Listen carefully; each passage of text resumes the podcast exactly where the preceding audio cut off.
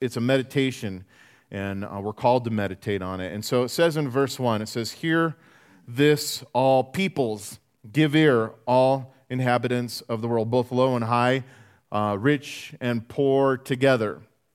My mouth shall speak wisdom, and the meditation of my heart shall give understanding. I will incline my ear to a proverb. I will disclose my dark saying on the harp. Why should I fear in the days of evil, when the iniquity at my heels surround me? Those who trust in their wealth and boast in their in the multitude of their riches, none of them can by any means redeem his brother, nor give to God a ransom for him.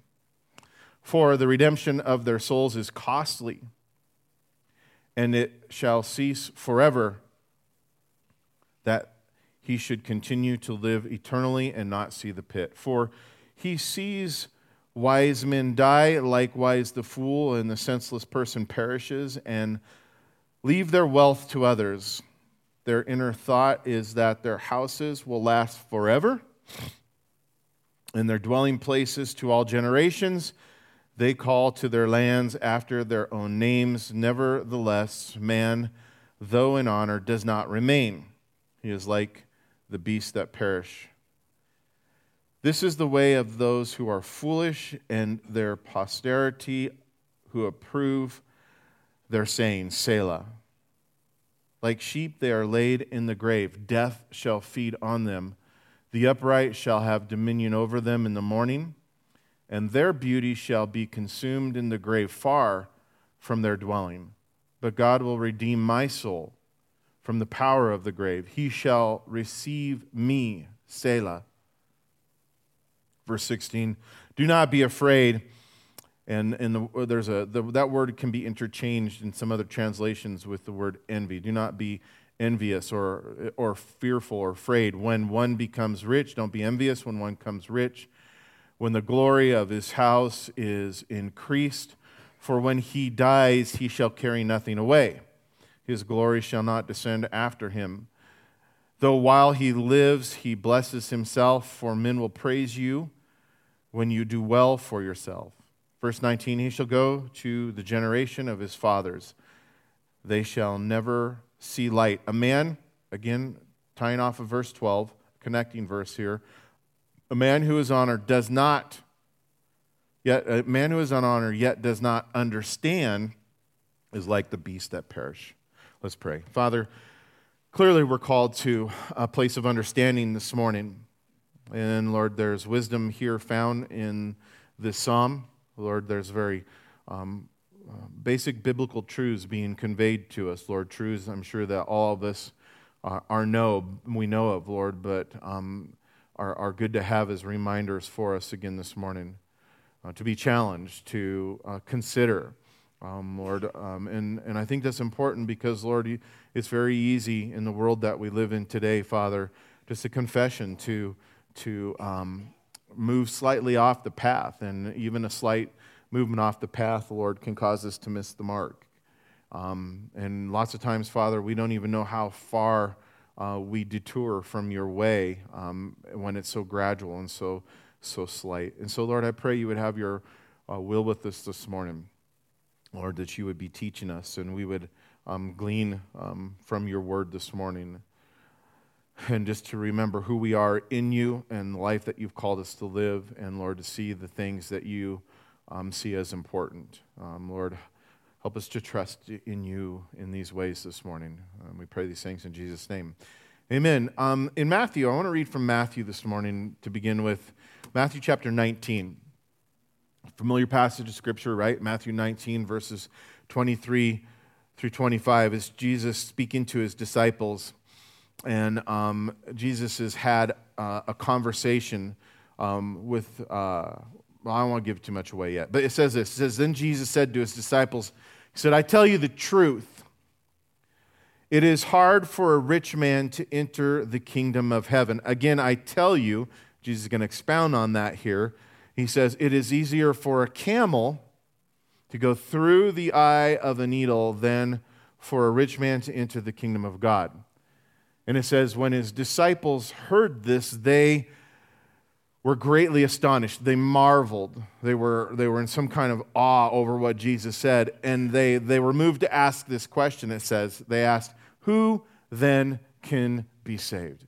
If a rich man cannot be saved, who then can be saved? That's the thinking that they were at in light of what Jesus was speaking. And I wanted to read this passage from Matthew before we started making our way through Psalm forty-nine this morning, because I think it helps us to understand something that we're not familiar as familiar to, culturally speaking, as, as Americans, in the in regards to the Hebrew way of thinking, the Hebrew culture. And and what, what Matthew reveals to us, especially, or that, that passage in Matthew, especially the disciples' response to what Jesus said, it reveals to us, or it helps us understand that the, what the Hebrew people thought about rich people uh, in regards to their relationship or their standing before God. And I think we can also succumb to this kind of thinking, Um, even though we know it to not be true. But when Jesus spoke to his disciples, saying that it was difficult for a rich man to enter into the kingdom of God, we're told that they were astonished to hear this because they were thinking that if a rich man has very slim chance, and when you think about the analogy that Jesus gave, we could even conclude that maybe even no chance um, of going to heaven, um, then they were thinking, then it must be poss- it must be impossible for everyone else. for anyone else. And the reason for why the disciples were coming to this conclusion was due to the fact that the Hebrew people had come to equate wealth or, or great possessions as a sign of God's favor, as a sign of God's blessing. If you had land, if you had children, if you had material blessings, it wasn't just material, but if this the blessings in general, then that was a sign that, that you were in good standing with God. And and and and there was some logical conclusions to this, because when God established the, the Mosaic covenant, when God gave his people the law to them, he said, right? He said there are blessings for keeping his commands and there are curses for disobeying his commands.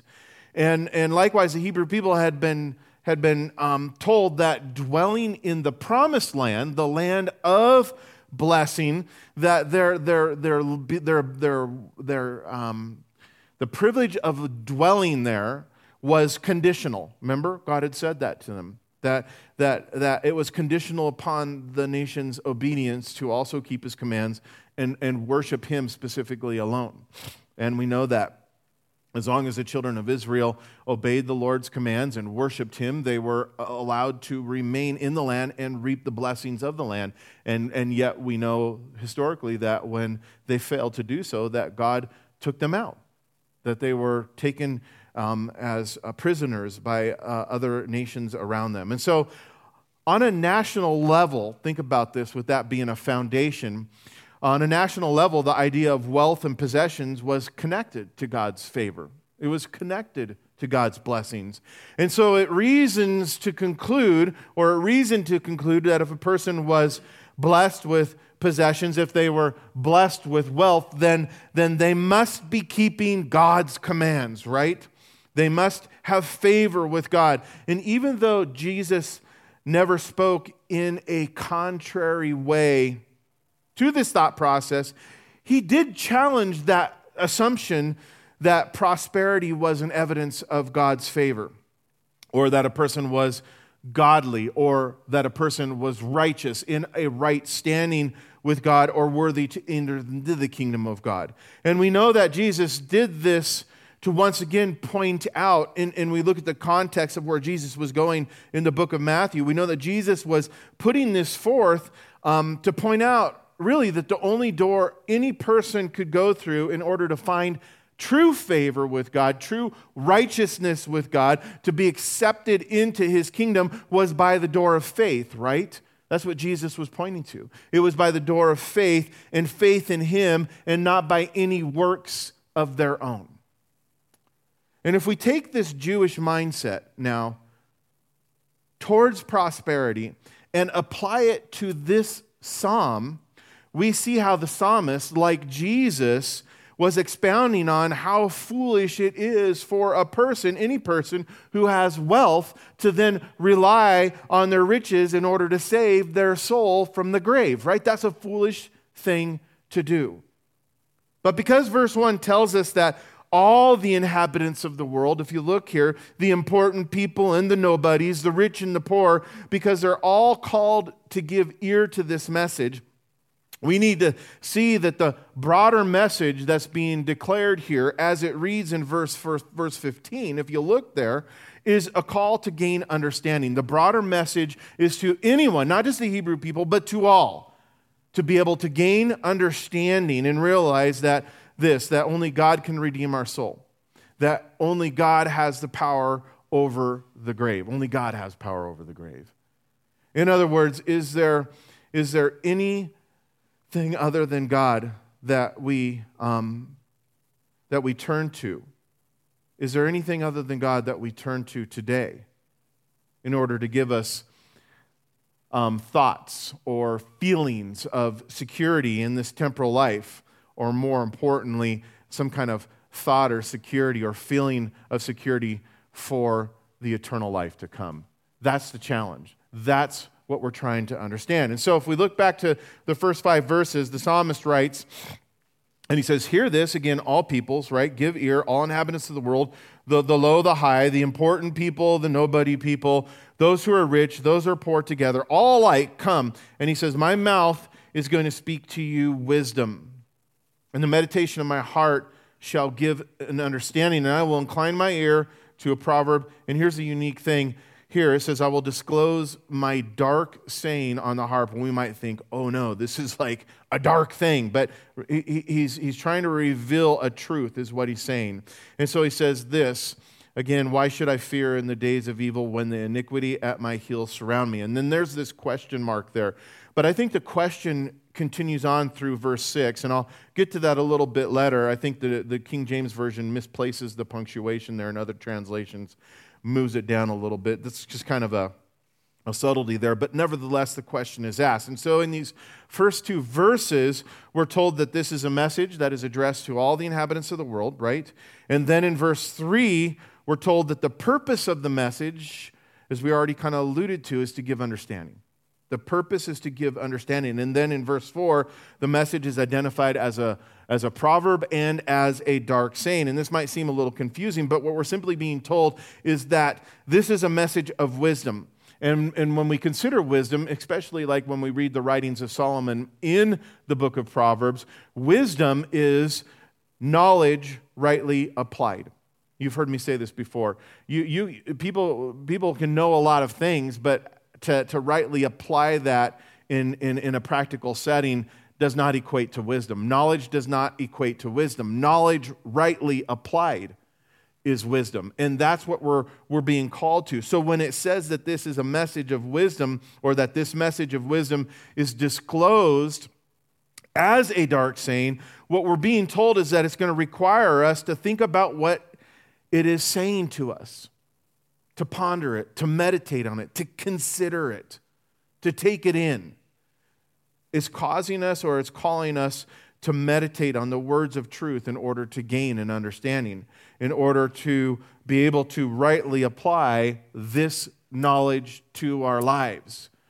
You know, we don't want to be like what this says, like James warns us. You know, we don't want to always be learning, but never coming to a knowledge of the truth. We want to be able to be hearers and doers, to take what this says to us, gaining the knowledge and then looking at how to apply it to our everyday life so that, that we become wise, so that wisdom is manifested. In fact, as we consider this, the Hebrew word translated in this phrase here, dark saying, it's a single Hebrew word. It's the word haidot.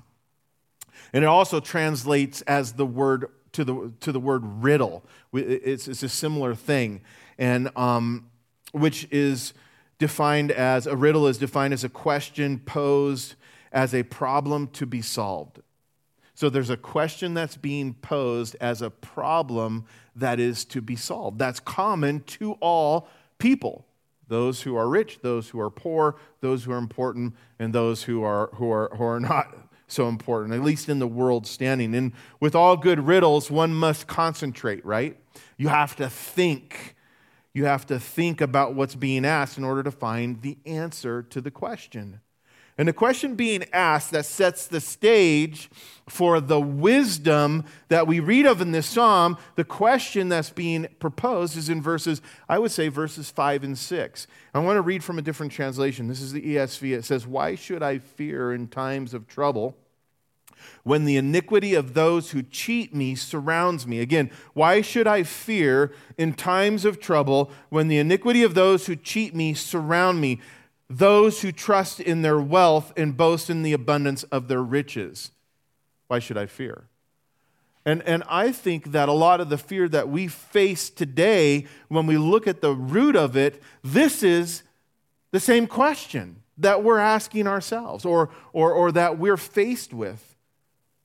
You know, when the sin or iniquity of those who want to cheat us are surrounding us, those who trust in their wealth. Those who boast in the abundance of the riches. And I would say basically what that's saying is, is anyone, anyone who has not put their trust in God. That's, that's what it's saying.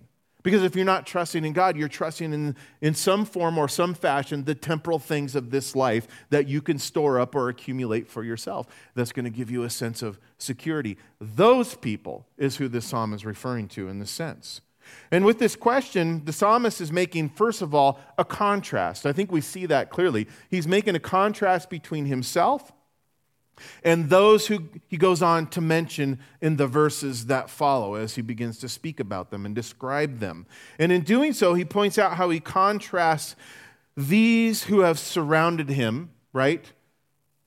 He, and, and, and he says, I have no reason. He has no reason to fear in the day of trouble. And even though this question the psalmist asks is non-specific, it is. It's non-specific in regards to the origin of the trouble. We don't know what kind of trouble he's talking about. We don't know what kind of wickedness is specifically at his heels. That's a non-specific thing. We can discern from the rest of this psalm that the evil and the wicked things he's referring to is coming from the hands of those who have put their their trust in wealth and boast and riches. Now, in response to this question, if you're taking notes this morning, we kind of follow the pathway that's being set for us. In response to the, the question, we're going to see that there are three answers that are given to this question, okay? They're basic, they're simple, but there's wisdom here. There's knowledge being conveyed in these answers. Three answers um, to this question that are given in the in the rest of the verses. And and these answers, listen, these guys, the, the, the answers are to act as reminders, I think, for us this morning. Reminders. Um, and um, this is what we're being asked to meditate on in order to, in order to gain the understanding, in order to um, glean the wisdom that's being conveyed. So here's the answers. I'll, I'll lay them out first, and then we'll we'll go through them and follow them as a as a as a as a guide for the rest of the, the psalm. And so the first answer to that question is, is this, is prosperity can't prevent death.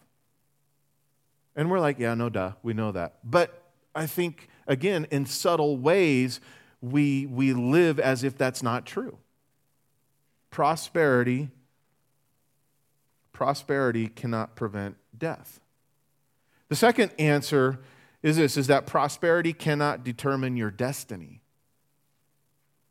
Prosperity cannot determine your, determine your destiny, meaning God's plan, God's will for your life. And lastly, this the answer to the to the question is kind of maybe more of a statement, and we'll look at it a little bit further, but we're told to not be envious, to not be desirous of, of others' prosperity. That's the, the, the, the last response to these questions that are being asked, to not be to not be envious, to not be desirous of others' prosperity. And as we move on, we need to see that these three things are given so that we might keep our perspective, our godly perspective, our perspective as followers of Jesus Christ. We must, they're given so that we might keep our perspective in a world that is still obsessed to this day with wealth and the power that it brings. Furthermore, we're being called to be mindful of the fact that all material wealth has limits, right?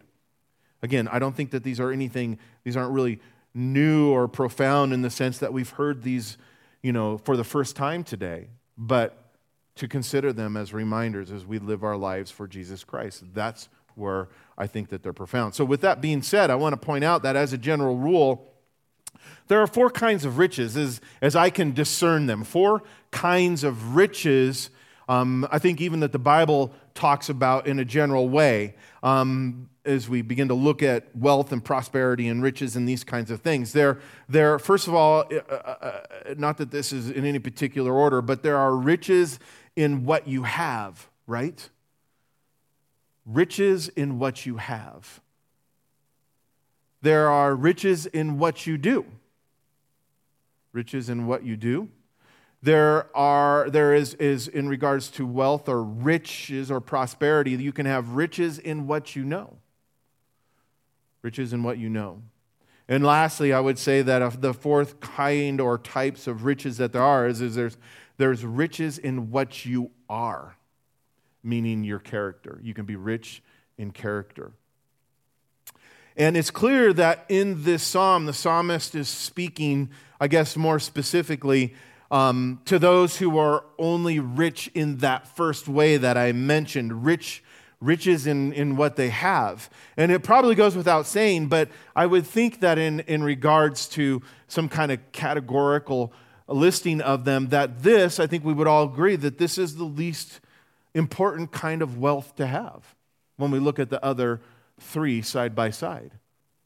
Riches in what you know, riches in in, in character, and in, in, in riches, of course, in what you do. And in light of this, I think this psalm is challenging us this morning to really ask ourselves some important questions. How should we as believers in Christ respond when we see the rich get richer? Isn't that what we always hear anymore? The rich keep getting richer. How should we respond to that? Should we be afraid of the wealthy that they will be abuse their, their, their power or their wealth to take advantage of those who are not as wealthy or as rich as them, those who we might deem as poor? And I, I use these words loosely today because I think we live in a society where we have a real um, uh, warped view of what what is rich, what it means to be rich and what it means to be poor, you know, comparatively speaking. Nevertheless, I think the third question that we should be asking ourselves is, in light of what I read here in the psalm, is this: should we be impressed by the wealth that others possess? Because with a certain amount of uh, being impressed with that, then there then there's this desire to imitate though that which we're impressed with. And so I think there's we should be very, very careful and ask ourselves that question. Should we be impressed by the wealth that others possess or the possessions that others have and seek to imitate them, right? And so as we look at that as a foundation for these first four verses, for sure, we move back to the question in verse five, and I want to read on now down to verse twelve. And and again, I want to keep you keep and point out that as we we we go through this, there's this thread that connects in verse twelve. When we follow this as a roadmap, it's going to lead us to verse twenty. So consider this section in light of the end here, the concluding thought. But in verse five, again, the question: why should I fear in the days of evil, when the iniquity at my heels surround me? Those who trust in their wealth and boast in their in the multitude of their riches. And he goes on to, to expound on that, or to kind of maybe even uh, explain that. Um, it's almost a rhetorical question in light of him answering it, but it says, none of them can by any means redeem his brother, nor give to God a ransom for him. For the redemption of their souls is costly, and it shall cease forever. And so I think ultimately what's being done here, and I'll continue to read in a minute, is is is, is there's this this question that that is rooted in some temporal concerns, but the, the answer is immediately looked at with the perspective of the eternal, right? And, and, and that's how we need to be living our lives as Christian, in that view of that into eternity, that perspective in eternity, into eternity, and what that means for us is what helps us to rationally see these temporal questions, these earthly uh, uh, questions that, that affect us every day. And so it goes on in verse eight, and again it says, for the redemption of their souls is costly, and it shall cease forever. Then that should be, that he, excuse me, should continually live eternally and not see the pit. For he sees wise men die, Likewise, the fool, and Solomon speaks about that also in the book of Ecclesiastes, you know, death comes to all, right? None can escape it. No matter no matter if you're wise or you're a fool, it's it's it's it's appointed for men. And then the, the senseless person perishes, and and and here's the thing, they leave their wealth to others. And usually it's another who doesn't appreciate what you've done to get that, right? And and and, and Solomon speaks even the folly of that, this accumulation Uh, of temporal, of earthly things. And it goes on to say, and their inner thought is at their houses. They do this because there's some kind of thought process that their houses will last forever, that their dwelling places to all generations, that they call their lands even after their own names. Nevertheless, man, though in honor, does not remain. He is like the beast that perishes. And so clearly the overall answers to this question that is asked in verses five and six is one that reminds us, I think at the core, it reminds us that as a child of God, it reminds us that as children of God, um, we really have no reason to fear. What reason do we have to fear, right? What reason? Those who have the means or the power to do us harm in this life. You know, what reason do we have to fear if we're a child of God?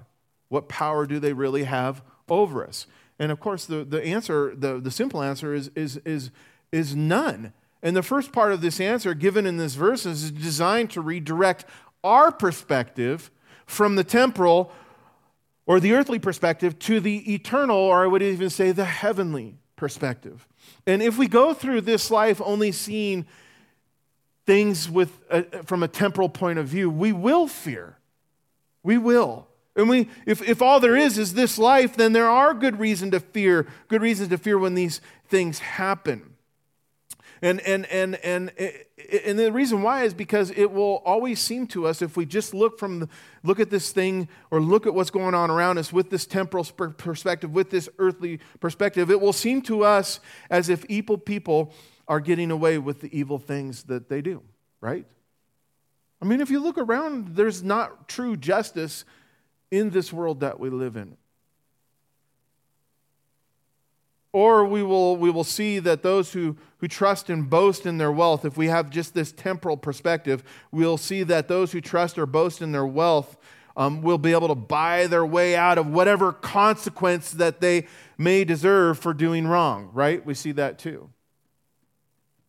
However, when we look at things from the eternal perspective, when we look at things with this heavenly lens, we're confronted with the truths that are written in these verses, which remind us um, that all men, right? That all men, whether they are rich or whether they are poor, all men alike, those who are important, those who are nobodies, all people like will be made to stand before God. Again, this is a basic truth that we have put our faith in, but it's a reminder that gives us wisdom when we rightly apply it to our everyday lives in regards to our perspective on our possessions, on what it really means to be rich in this life and what it means to be poor. That God, all men will stand before God, and then they will be held accountable for what they've done in this life. And even if the person who trusted in their wealth, and even if that person who had boasted in their prosperity, the psalmist says, even if they're able to take it all with them when they died, their wealth, as it says in verse seven, could not, it says, pay the ransom owed to God for the redemption of their souls. We know this to be true. And I'm sure we've all heard that famous words. It's Benjamin Franklin who said it. He said, there are two things in life that are certain for all people. What are they? Death and taxes. Now, I don't even, I don't think that statement was ever true, even back in Benjamin Franklin's day. Because the, the truth is, is so many people have seemed to figure out ways to not pay taxes. And I think in our mind, we usually go, yeah, the rich, but it's not only the rich anymore. You know, it's it's it's not. But But I point that out because clearly what we see here is, is, that, is that in regards to death, you know, this, this truth that we know that, that even, even an unbelieving world in their heart of hearts knows, right? Because the eternity is written in the hearts of all men. Everybody knows that some sense this life is coming to an end. Now, what they believe is going to happen after that's completely different, and that's part of what we're looking at here. But clearly what we see is, is, is wealth cannot prevent death. And even though there are a few people who really believe they can escape death, and there are some who, who really believe that they can accumulate enough to, to, to um, prevent death. There's, there's the, the people that have been frozen, right? There's a guy in Boulder, outside of Boulder. You can read about it. And I'm sure there's others that, I think it's what, called cryo-freezing or something like that, that they're going to, they froze, he's had himself frozen, and he stays in this state of cryo frozenness. I know it's not the right terminology, but um, that someday when medical technology advances, he will be unthawed and brought back to life. You know, it's just not one guy. I mean, there are other things out there. You know, people who are, you know, anyway, you guys can look at that on your on your own. You know, we think that's such a foolish thing to think that people who are rich can really escape death, but there's an aspect to that. That's practically played out in the world today. But even though there are few people who really believe this, the fact is this. Think about this a little bit differently. The fact is, is that a person's wealth can give a false sense of security, right? A person's wealth, even our wealth, can give us a false sense of security for both the temporal and the eternal things of life. And the false sense of security can cause a person to put their trust in something that will let them down. That's the thing about it. And in light of this, I want to say that it's not a sin to be wealthy. But we must, with whatever we've been given, right, acknowledge God as the giver. That's where the fault comes in. Acknowledge God as the giver, and then in turn put our trust in Him. And in doing so, In doing so, we then use what He gives us to help others and glorify His name. Even in this psalm here, we see or are directed to the fact that stewardship is what it is about for a child of God. We have to first understand this premise that what we have is truly not ours. We're stewards. It's a gift from God, and He's entrusted it to us to use it in a way that He sees or shows us or has told us to do so. And yet when we get our eyes off of that, everything gets gets really um, whacked. It goes wrong. Furthermore, there's there's nothing wrong, I will say, with having things that money can buy. So there's nothing wrong with having wealth as long as we realize and remember who it's from, that God's the giver, and there's a there's an intent or a purpose with why which God has given it. But also there's nothing wrong with having things that money can buy. God says you you have not because you ask not.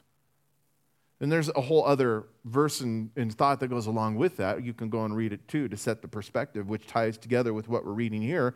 But there's nothing wrong with having things that money can buy as long as you've you've heard this, as long as your possession, possessions don't what? Don't possess you. You know, it's very cliche, but it's true. And as long as we don't lose touch through the process with the things that money can't buy. And this is what the Apostle Paul was pointing out when he wrote in First Timothy chapter six, verse ten, and he simply said this. He said, the love of money is the root of all kinds of evil. And it is. It reveals a heart that's in love with things that God says we as His children shouldn't be in love with. The love of money is the root of all kinds of evil. So when we look at these words about those who have wealth, we need to understand that the implications being made against them is in the context of those who trust in wealth, right? To make it clear. Those who boast of their wealth are those who have this false sense of security because of their wealth. And I think we, even as believers today, can take our wealth, our possessions, and look at the world around us and go, okay, I'm going to be all right for at least this long.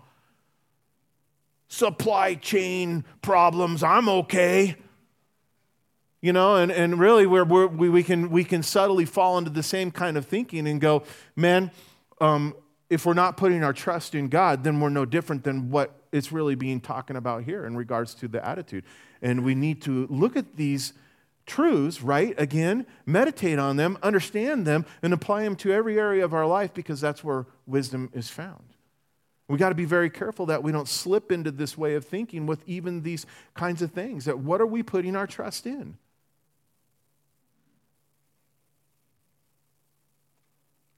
And therefore, those who do this, right, they put their, their, their, here's, here's the thing. When you boast in your wealth, when you have a false sense of security because of your wealth, what happens is you begin to live in foolish ways, right? You begin to do senseless things without any thought given to the eternal. And as a result, when death comes, they who live like that, verse thirteen says, they're like the beast that perishes. That's a sad thought. Uh, in other words, because they give no thought or preparation for the eternal, they have no future. And, and, and, and, and that's a sad thing, but even in this life, they have no true prospect of a meaningful life. There's no true prospect of life or, or life abundantly, a meaningful life here or a, a future life if you are trusting in something other than Jesus, other than God, your possessions. So no matter how much they, they these, these, these people or those who think and live like this, The, the, like the beast that perishes, right? So no matter how much they may have been honored, is what the psalmist says, no matter how much they may have been esteemed in this life while they were alive, no matter how many pleasures of this life that they have enjoyed, it will all be gone and will have meant nothing once they're dead. That's the implication of the thought behind a beast that perished being like that. And the same thought is conveyed by Jesus, right? Many times in the gospel messages. One such place is in Luke chapter twelve, where Jesus spoke a simple parable about a farmer who was only concerned for the temporal things of this life, right? He was boasting in his wealth, in the abundance, in the accumulation of what he had, and in the security, really, or the false sense of security that he took from it.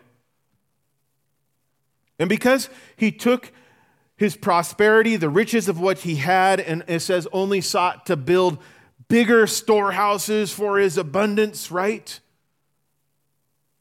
And in fact, verse nineteen, we're told that this man had said to himself, "You have plenty of good things laid up for many years. No supply chain problem will affect you. You will have your turkey and eat it too." No. He says, "You will have plenty of good things laid up for many years." He says this, "Take life easy. Eat, drink, and be merry." But what does the scripture say? What did Jesus say? Jesus went on to say that, that it goes on to tell us that because this guy had not been rich towards God, that's the key, God demanded his life on that very night. And so it is for those who store up treasures for themselves in this life and, and, and are not rich towards God. And in regards to being rich towards God, there is, is firstly this understanding that That here's here's how you be you, foundationally being rich towards God comes with this understanding that we can't take our material wealth with us to the world beyond, right? Again, a simple basic truth. But how does that apply into our everyday living? We have to have that foundationally in our minds if we're going to be rich to God, because there is also the understanding that that that scripturally that that even though um, we can't take it w- with us, we can send it ahead. Scripture tells us and teaches us. We can send it ahead as we make provisions in this life for the eternal things of God. In fact, Jesus spoke of using our, our present material resources, again, in regards to stewardship, that issue of stewardship, that, that, that Jesus spoke of using what God has given us to store up for ourselves treasures in heaven. That is in Mark chapter ten, verse twenty-one. And when Jesus said this, he was speaking to this rich young ruler, right? I would say, I would say even something that we identify from him is that he was self-righteous. And, and what Jesus said to him, he said, "Sell what you have and go and give it to the poor," and then he would have treasures in heaven. Furthermore, Jesus also spoke of the same kind of thought in Matthew chapter six, verse nineteen, when he said this. He said, "Do not lay up for yourselves treasures on earth where moth and rust destroy and where thieves break in and steal, but lay up for yourselves treasures in heaven, where neither moth nor rust destroys, and where thieves do not break in and steal. For where your treasure is, there your heart will be also. So our material wealth can do us no good in the in, in, in the world to come, but but um, so our material wealth can, excuse me, can do us good in the, in the world to, that's to come, in the eternal life that's to come. But but that happens through kingdom-minded living today, kingdom-minded generosity today, as we invest in what God has graciously entrusted to us, investing into the lives of those around us. And that looks that looks different, and, and, and it, it can be done in many different ways. The, the message isn't to give you the, the details on how to do that. It's to be mindful of that, and God will lead you, right? And so as we read on in verse thirteen, it says, it says that this is the way of those who are foolish, and their prosperity or poster and, and, and of their posterity, who above uh, approve their, their sayings, and like sheep they are laid in the grave. Death shall feed on them, and the upright shall have dominion over them in the morning, and their beauty shall be consumed in the grave, far from their dwelling. But God will redeem my soul. Again, the contrast here that the psalmist is making. But God will redeem my soul from the power of the grave, for he shall receive me. Selah. So, so no one escapes death. You know, I've been to like three funerals, officiated two in the last four weeks. And, and, and then on the thirteenth, I have another one. And um, so nobody else can die, okay?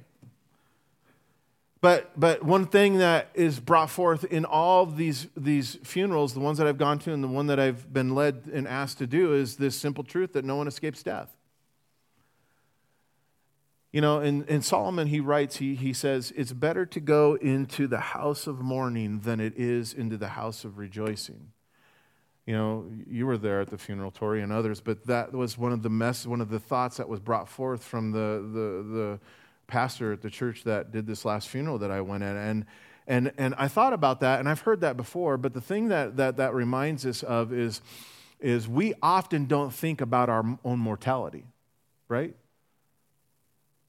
We don't. Yet we know that our days are numbered. We know in our heart of hearts that this life is temporary. We talk about it as believers, and we talk about our assurance and our hope in life to come through our faith in Jesus Christ. But lots of times we live like we're going to live forever here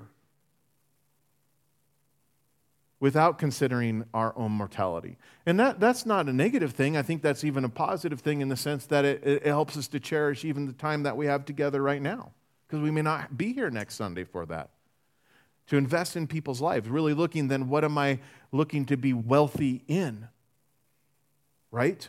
And so no one escapes death. And this next truth found in these verses that I just read for us to, to, meditate, is, to meditate on is the fact that wealth does not determine our destiny.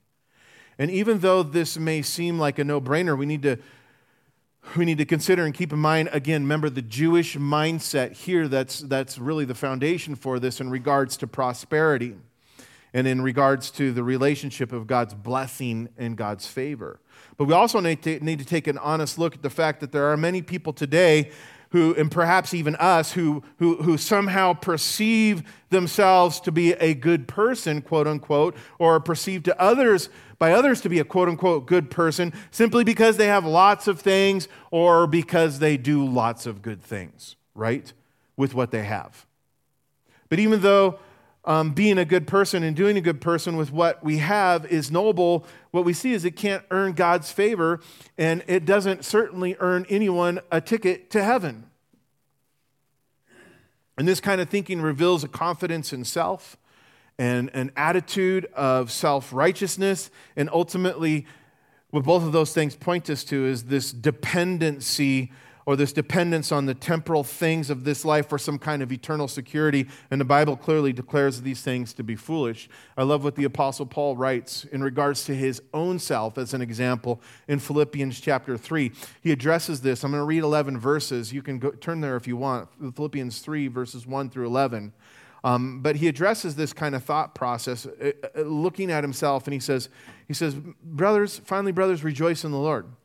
He says, not a trouble for me to write to you the same thing again, as it is a safeguard for you.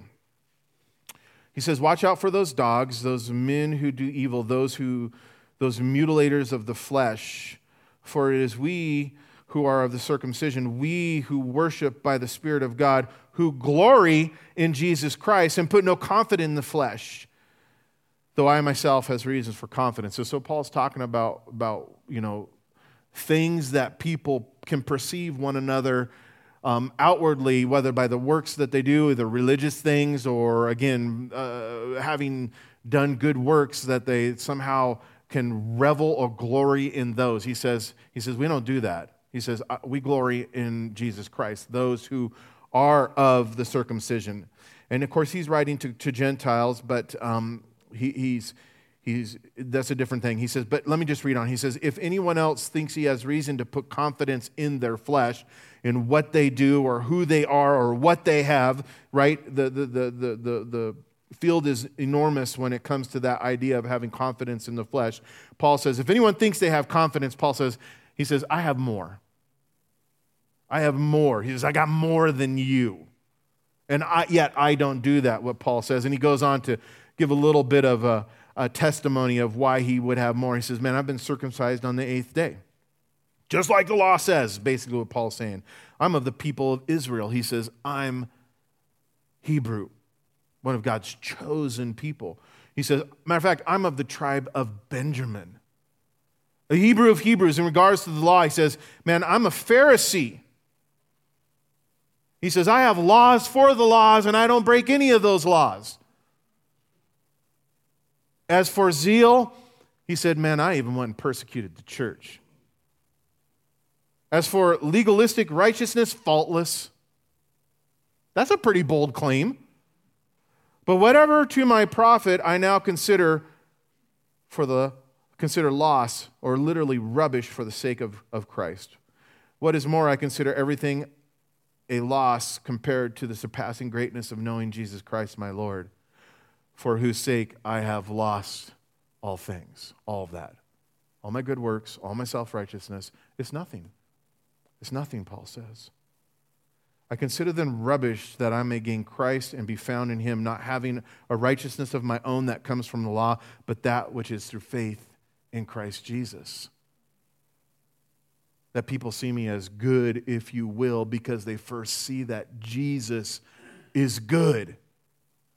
My righteousness is him. That righteousness, he says, that comes from God and is by faith, not by works. I want to know Christ in the power of his resurrection and the fellowship of his of sharing in his sufferings, becoming like him in death, and so somehow to obtain to the resurrection of the dead. And even though, guys, we're called to honor God, right? As stewards, we're called to honor God by doing good with what we've been given, no matter how much, the Bible says, or no matter how little we have from our, our perspective, right? The fact is, is that our good works, or as verse thirteen here points out in the psalm, or, or, or what people say or approve of us, has no power to save the soul from the grave. We're not going to stand before God on Judgment Day and, and gather our friends around us and go, yeah, God, you should let him in. Uh, he's a pretty good guy. I saw him do these things. You know, that's God's not going to listen to anyone here or outside of here. The testimony of, of others, the approval of man. Why? Because God alone can and will redeem the soul of any person. And on the day of judgment, and, and on that day of judgment, when we stand before him, the only boasting that will matter, the Bible says, as Paul boasts here, right? The only boasting that will matter is um, boasting those who will boast in knowing Jesus. I know Jesus. I know his crucifixion. I know his resurrection. And I, I identify with him. We boast in Jesus, and and and and and the only thing that will matter is for those who have put their confidence in what Jesus has done, not in what we have done or what we haven't done. and and and and we will only boast in what Jesus has to say for us. We're going to stand there and I'll be like, Jesus, where are you? Come on. And Jesus is going to stand up and he's going to intercede for us. And he's going to say, covered by the blood, paid for, come on in. And so in verse sixteen it says, do not be afraid when one becomes rich. Do not be envious when one becomes rich, when the glory of his house is increased, for when he dies he shall carry nothing away. His glory shall not descend after him. Though while he lives he blesses himself, for men will praise you when you do well for yourself. He shall go to the generation of his fathers, and they shall never see light. A man who is honor and yet does not understand. Guys, may this, may this not be us. May we, may we glean this type of understanding. May we receive wisdom today. Take this knowledge and rightly apply it, because if not, the man who is honor and yet does not understand is like the beast that perishes. Now, the last reminder, if the worship team wants to come up, we'll conclude. The concluding thought to these truths is, is that is that when we see others become rich, right? The simple message is is is is, um, and let me say that again. We have this perverted perspective on on rich and poor and the world that we live in. But what I think what it here's here's what we're shown when someone becomes rich, which I think really means. Um, when we see someone have more than us, right? It says we shouldn't be envious of what they have when we see someone become rich. And practically this means when someone gets, I think, for us something new, or more specifically, um, something that we have been wanting. When someone gets something new, something that we've been wanting. I see a couple new cars in the parking lot this morning, the temporary tags.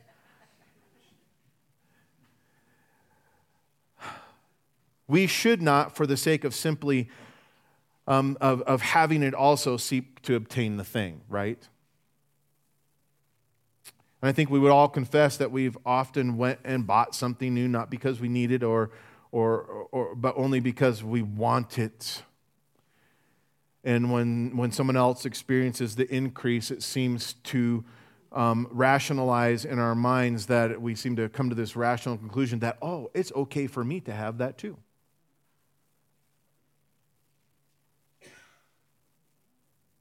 But the fact of the matter is, is this may not be what God wants for us. And what happens in that situation is the thing that might be a blessing to someone else ends up being nothing more than a curse to us. In fact, in our envy, we may we may very well have wasted, here's the other thing, we may very well have wasted what something that could have been used on an eternal blessing for a temporal thing that is only going to burn away. Think about it like that. Remember, we take nothing with us when we die. Yet, if we've been faithful stewards of stewards of what God has given us, remember in Matthew chapter sixteen, it, pr- it promises, it proclaims that we will possess then eternal riches that will never fade away. In other words, we can't take wealth with us, but we can send it ahead. Let's pray. Father, thank you for these reminders, these truths. I pray, God, that it would find uh, a place of, of true wisdom in our lives. Lord, help us take an honest assessment of the way that we live, how we spend what you've given to us, not just the, the wealth of our possessions, but the wealth of our time, the wealth of our knowledge, even the wealth of our character, God. May we, may we put all of these things into a right perspective this morning and spend them in a way, God, that is glorifying to you. In Jesus' name we pray.